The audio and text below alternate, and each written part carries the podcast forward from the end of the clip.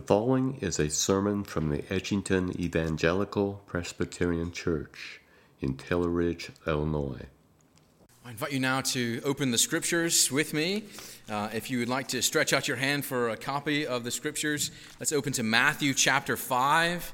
Uh, and you can find that on your Pew Bible on page 810 or whatever Bible that you have. Let's open together to Matthew chapter 5.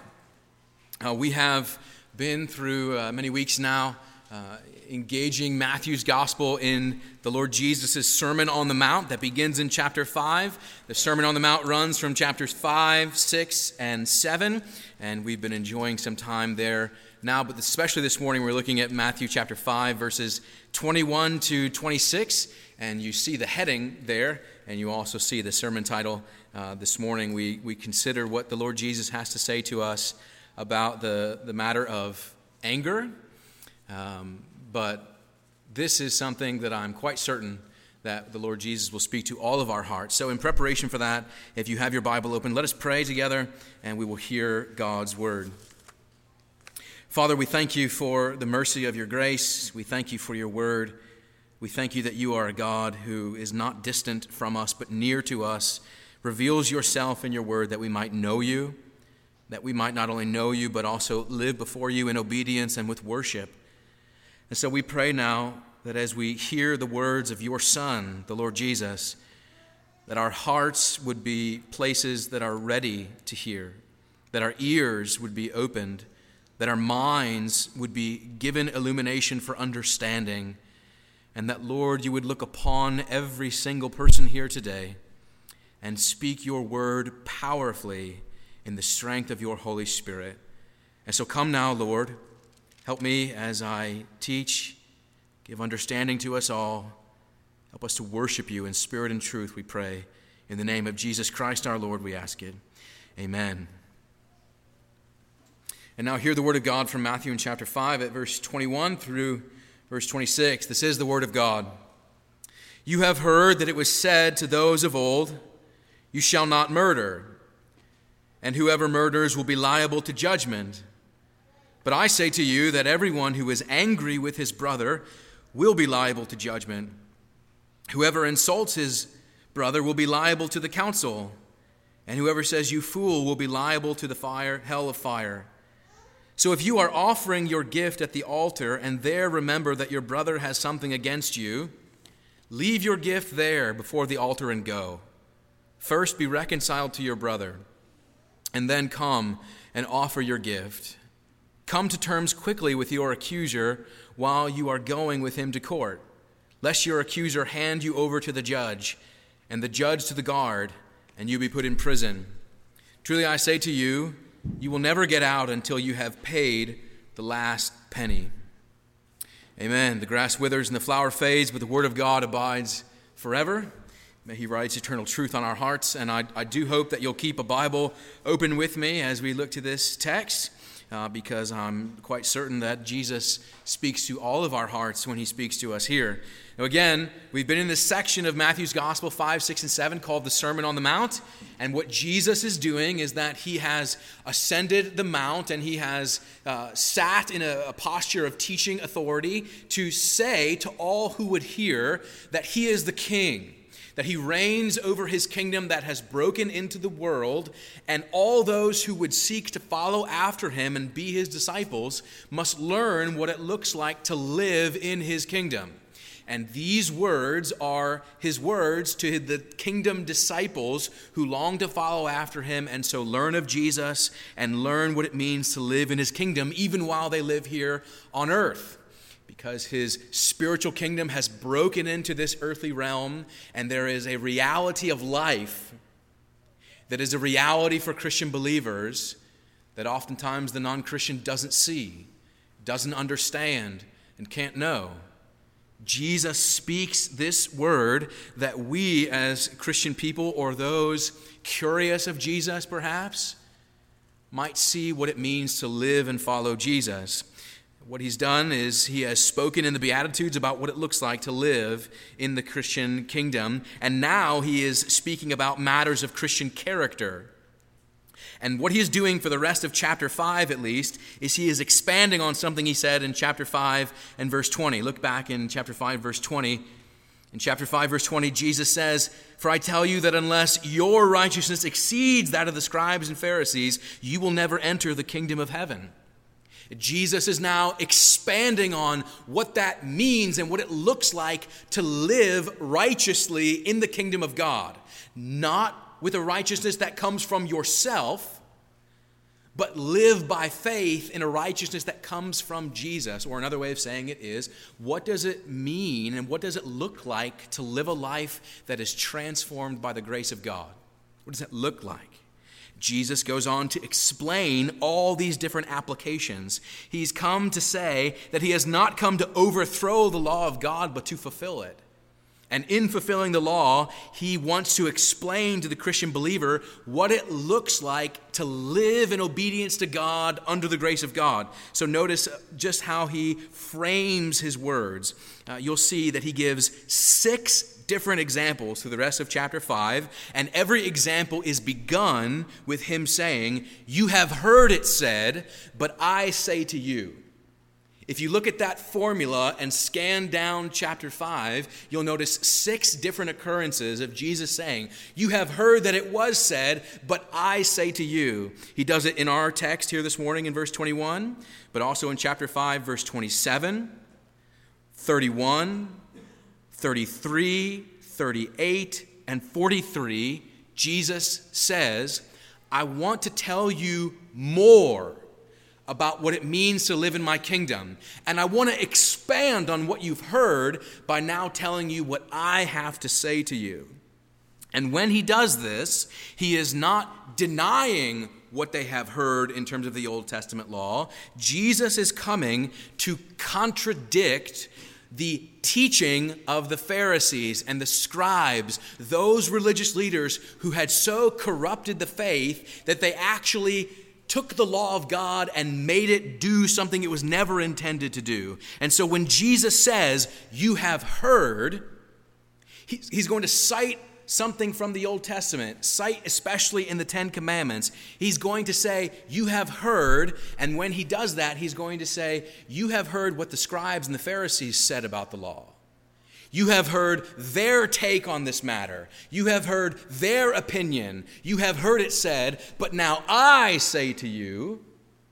And when he does that, he is setting himself up in contrast to the interpretation of the law that the Pharisees and the scribes did and his true interpretation of the law. So understand very carefully that Jesus is not contradicting the nature of the law itself he is contradicting the wrong interpretation of the law and instead saying, if you want to know how to live and please God, it looks like this. It looks like this, not like that, as you have previously heard it, but it truly looks like this. And that's what he does through the rest of this chapter. And this morning, we come to the first of these illustrations, and you'll see that it's all about the subject of anger. So the first example is here in verses 21 through 26. Jesus takes up the issue of the sixth commandment. The sixth commandment of you shall not murder. And as we've already said, he is not contradicting the sixth commandment. He is taking up how people have traditionally heard it and how they had been taught according to the tradition of the day and the religious teaching of the Pharisees. He is going to contradict the way they have taught it because the Pharisees and the scribes were absolutely famous for taking the law of God and then abusing it using it only in the external sense and not really understanding the true spiritual meaning. So, for example, they would take the sixth commandment, which is not to murder, and they would distill it down and say, well, what's murder actually anyway? It's surely not this, it's surely not that.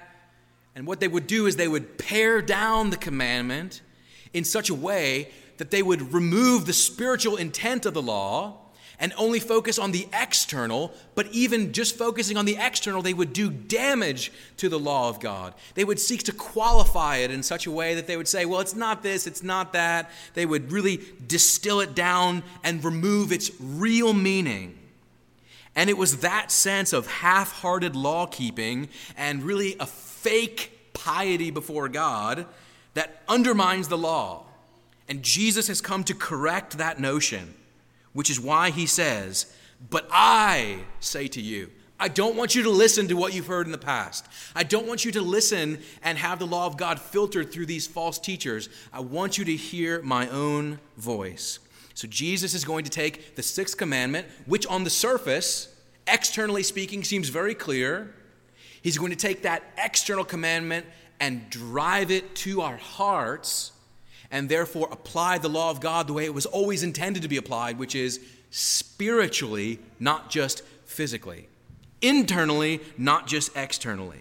He's going to drive us to the level of the heart. So, here again, his words in verses 21 and 22. Look at it there. You have heard it said, those of old, you shall not murder, and whoever murders will be liable to judgment. But I say to you that everyone who is angry with his brother will be liable to judgment.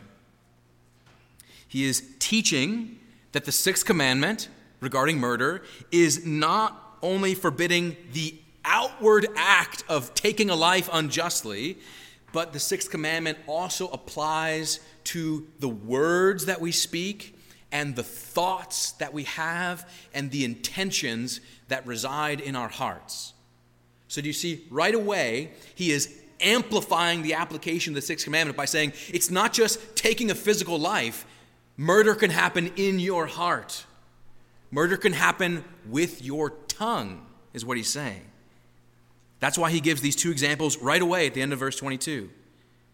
Look at it there in verse 22. Whoever insults his brother will be liable to the council, and whoever says, You fool, will be liable to the hell of fire. Both of these examples, right away, Jesus is saying, This is what it looks like to transgress the sixth commandment with your tongue. He speaks of examples of someone speaking a word against someone in anger. And the first example is a little bit veiled in the English text. But if you're looking there in verse 22, you'll notice that there is a footnote by the word insult, whoever insults, or maybe you have a different translation and you'll see the difference. This is a bit veiled in the English translation, which is why the ESV provides a footnote. And if you look down into the textual notes, you'll see that Jesus is actually using an Aramaic term called raka. And if you call someone a raka in Aramaic, you are saying a deeply painful insult against specifically their mind. Jesus is saying you can insult someone's mind. It would be like translating it as calling someone an idiot. And I don't know if anybody uses this terminology anymore, a blockhead, if you like. To insult the mind of a person is what Jesus is speaking about when he speaks of insults or using the Aramaic term raka. It literally means empty headed. So Jesus says, first of all, it's possible to insult someone's mind, but the second example that he gives is not only to call someone a raka, but also a fool, which is translated from the Greek word moros, which is where you can anticipate we get the word moron. So Jesus is cumulatively saying it's possible to insult both someone's mind and their character, their intelligence and their actions. Mind and character is what is kind of bulked together when he uses this terminology of insults and call a fool. So Jesus is making this point that to kill with a knife or to lash out in anger or to belittle another person by insulting their mind or their character, all of that is part of the same spiritual sickness. The physical taking of life and the wounding of life through killing with words or in our hearts. It reveals the sin of our hearts, is what he's doing. Now, understand clearly that Jesus does not mean that it makes little difference whether or not we physically kill someone or gossip about them. That matters. There is a distinction that's there. He doesn't mean that, but he does mean that both activities, both actions, both the physical taking of life and the wounding of someone's character with our words reveal the same animosity of our hearts and therefore the evil that lies within them and is expressed in our anger. Jesus is putting, therefore, on the same plane the physical act of murder and the killing with words. So, do you see how he is pressing on this internal and spiritual application of the law? He's taking a commandment which people are only used to thinking about externally, and he is driving it into a spiritual application, and it searches our hearts. Friends, you might not have literal blood on your hands from taking someone's life, but are you guilty of someone's blood with your thoughts? with your words, with the intentions of your hearts. These things come about from our anger, careless words, insults, lashing out in anger, hostility that has perhaps been brewing inside of you for years, that makes you think things, fantasize about things perhaps. We treat the damage that we do with our lips very lightly, not considering that there might be a literal body count that trails behind our tongue. That's what Jesus is saying. The issue is our anger. And when we have anger in our hearts, we tend to deal with it one of two ways. It's somewhat generalized, but one of two ways. We either express our anger by way of ventilation, right? We call it blowing up, or it's internalized. Anger is either explosive or contained by way of internalization. And internalization to stew over things, it's less obvious than blowing up, but it's equally sinful because it causes us to stew and fester on our anger.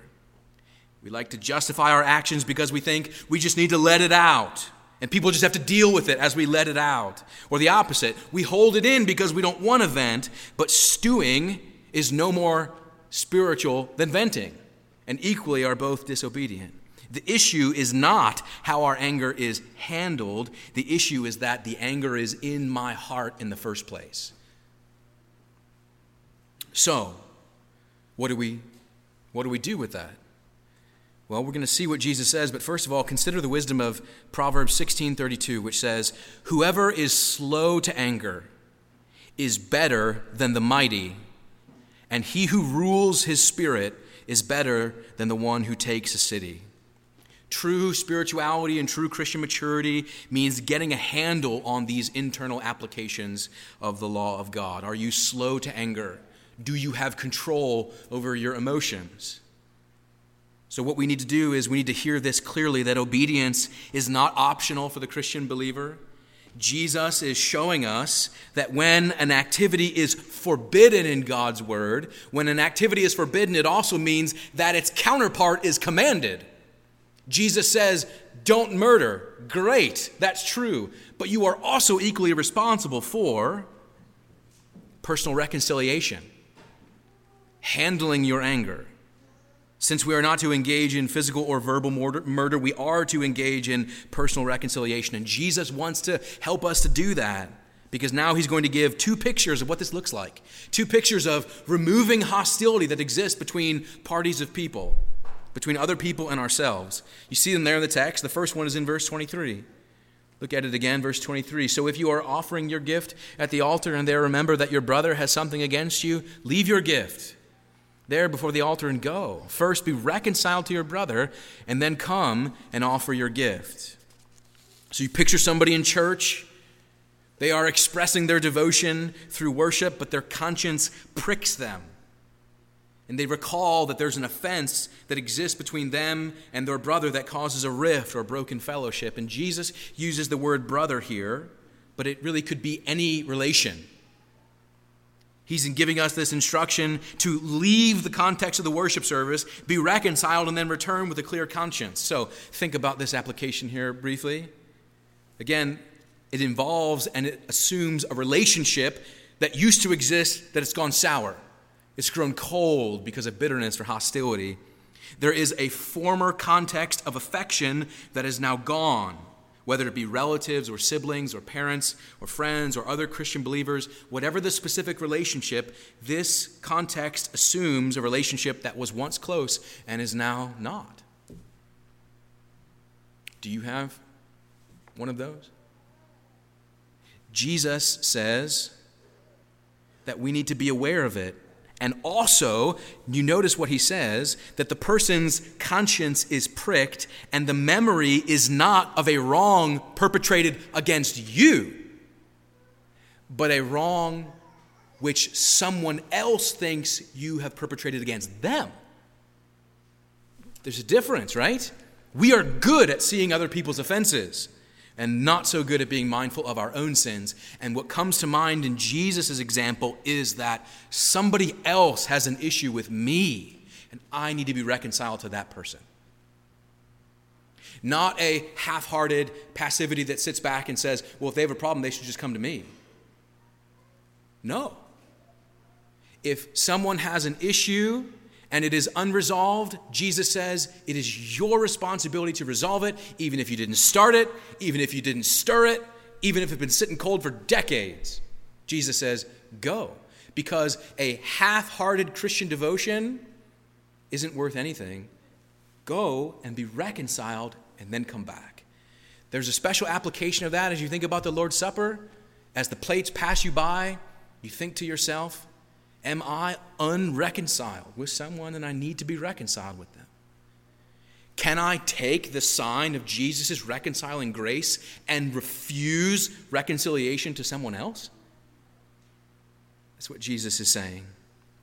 The second illustration in verse 25 and 26 You'll see it there. Come to terms quickly, verse 25, with your accuser while you are going with him to court, lest your accuser hand you over to the judge and the judge to the guard and you be put in prison. Truly I say to you, you will never get out until you have paid the last penny. Two men on their way to court to settle a dispute. Imagine they're arguing the whole way. Jesus' word to them is to settle the matter now before you make it to court and therefore put it in the judge's hands and render you a penalty that is worse than the humility that you need to settle an account with someone you're hostile with. This context is different from the first example in that this example assumes no form of relationship of love whatsoever, but only hostility. This person is an adversary. You have no former love for them whatsoever, but only hostility. And Jesus says you need to be reconciled to them as well. So the point is, is that Jesus is using these two pictures as examples. They're not laws, they're not legal advice. They are illustrations about how important it is to pursue reconciliation and have right relationships with other people. The first picture in verses 23 and 24 emphasizes the necessity of reconciliation. And then later on, we see the example about the urgency of reconciliation. And the point is this that we must deal with anger and animosity that exists between us and other people. And when is the right time to do that? Now now. What Jesus is doing here is he is revealing the true understanding of the law of God. So, dear friend, how does this fall on your ear today? Are you an angry person? Maybe you wouldn't necessarily describe yourself that way, but does anger reside in your heart? Are there roots of bitterness and resentment that have driven so deep that you've given up confronting them? They're just part of your life. It can be so exhausting that we do give up because we know that we cannot set ourselves free from our anger. And most of the time, people just say, That's just who I am. And to you, Jesus says, My grace can change who you are. And the law then drives us to our only hope, which is Christ Himself. We come to Christ acknowledging that the law that we have broken in our anger, in our murder, in our unforgiveness, the law that we have broken is the law that Jesus has kept. Jesus was never out of step with the Father's law. He lived a life of perfect obedience, one that we are required to live but fail to live. And when Jesus died, he took the pains and penalty of our law breaking upon himself. And when he rose again, he left our sins behind him, buried in the tomb, forgiven forever. And now he reigns upon heaven's throne and calls all people in all places to lay their trust on him. And it's this same Jesus that now speaks to us here in Matthew chapter 5. The Jesus that has lived and died and risen is the Jesus who calls you now to lay down your anger, to repent, He calls us here specifically in this text, but also in the, in the gospel, to acknowledge our sin, to turn from it in repentance, and to lay hold of the promises of the gospel, which are a promise not just to forgive your sin, but to transform your life. People of God, this is the word of the King. Let us hear and obey. Let us pray. Father, we thank you that by your word you speak to us and that through your Holy Spirit you rest upon our hearts, our minds. I pray now, Lord, for each and every single one of us that we would not only hear the word, but obey it. So now, Lord, we give ourselves to you, entrusting our very lives to you and asking that you would transform us by your grace, we pray. In Jesus' name, amen. Thank you for listening to today's sermon. If you would like more information about our church or its ministries, please visit edgingtonepc.org. May God bless and keep you.